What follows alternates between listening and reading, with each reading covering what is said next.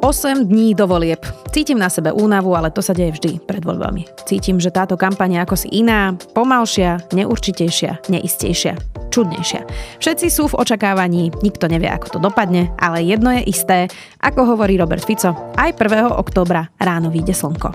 Vítajte pri ďalšom vydaní newslettera ZKH píše, som rada, že nás stále čítate a počúvate. Nedôverujeme nikomu. V Európskej únii sme na tom najhoršie. Slováci neveria susedovi, kolegovi ani inštitúciám. Dôvera je na tragických číslach a nesúvisí to s tým, či dôverujete súdom alebo polícii. Súvisí to s každodennou dôverou. Či veríte, že firma, s ktorou idete spolupracovať, chce robiť niečo dobré, alebo si myslíte, že vás nevyhnutne musí chcieť oklamať. Či ten sused, čo chce riešiť problém na konci ulice, nemá niečo náhodou za ľubom. A tak vôbec, ten človek, čo býva oproti, vyzerá podozrivo. Boh vie, čo je zač. Toto ovplyvňuje úplne všetko. Neschopnosť spolupracovať, niečo budovať, niekam smerovať.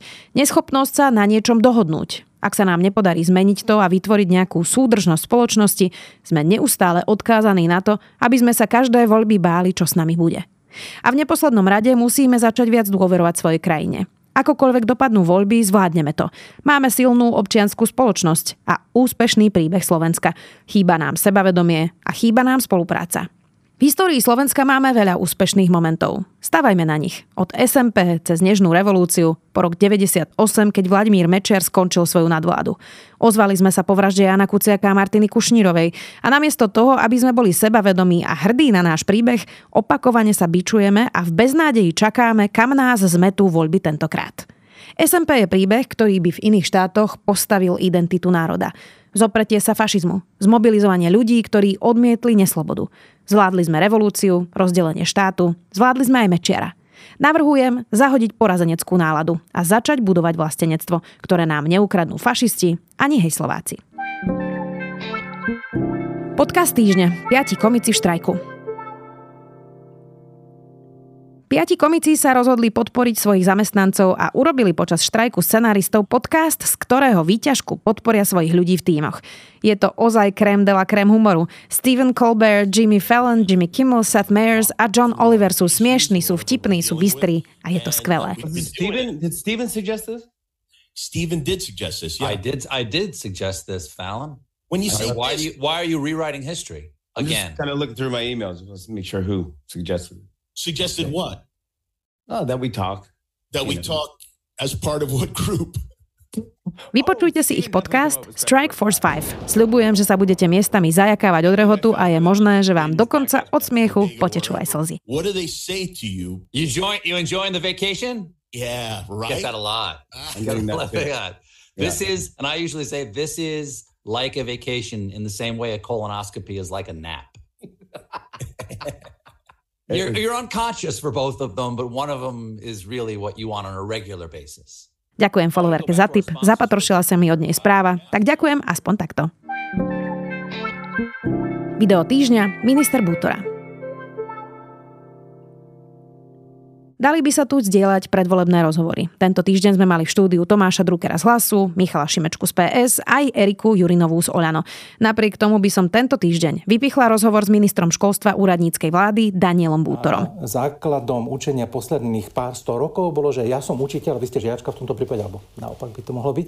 A ja som majiteľ pravdy, ja viem, čo, vám, čo vy potrebujete a vyznačuje sa to všetkým. Od štruktúry tej triedy, že ja som v strede, stojím pri tabuli, vy, ste, vy, ste, vy, vy sedíte na svojich miestach, píšete si poznámky, ja vám presne hovorím, čo si máte písať, potom vám z toho vyskúšam. A my už, to už je niekoľko desaťročí, toto prestáva byť pravda. A od psychologických výskumov, ktoré nám dávno, dávno, dávno hovoria, že to nestačí takáto nalieváreň jednosmerná, až po to, že dneska kvôli internetovej revolúcii je veľmi ja ako učiteľ som strátil ten mandát, ten monopol na vedomosti. V skutočnosti vy môžete dneska vedieť a pravdepodobne aj viete a v niektorých tých znalostných oblastiach oveľa viac ako ja. Zase pri prvákoch to... Je to možno trocha menej sexy rozhovor, pretože sa viac bavíme filozoficky o školstve, o kurikulárnej reforme, o dvojsmennej prevádzke škôl, aj o vysokom školstve.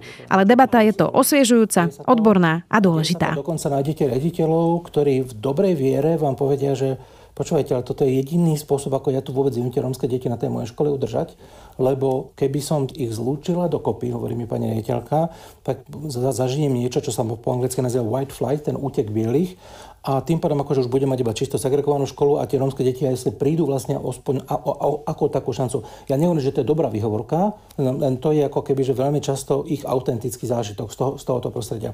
Preto ak vás zaujíma školstvo, skúste si vypočuť ministra Bútoru, ktorý je v téme ponorený hlboko a rozpráva o školstve veľmi pútavo.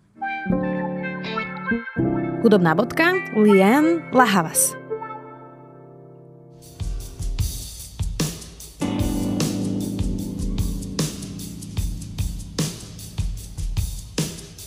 Lian Lahavas bola tento rok na pohode, ale ja som ju bohužiaľ nestihla. Ako však sedím v kaviarni v Banskej Bystrici a píšem tento newsletter, pustila som si jej album a pieseň Weird Fishes ma zasiahla tak, že som písať prestala a len som počúvala. Dajte si jej živú verziu z Glastonbury, už sa vlastne hodí aj na začínajúcu jeseň.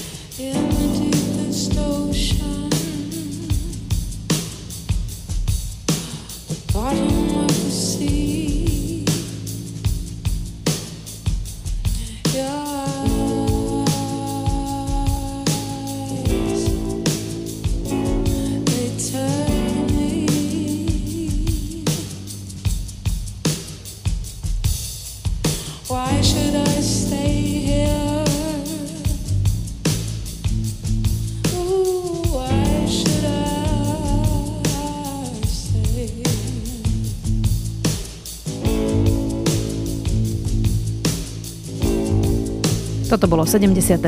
vydanie newslettera ZKH píše. Ďakujem, že nás stále čítate aj počúvate.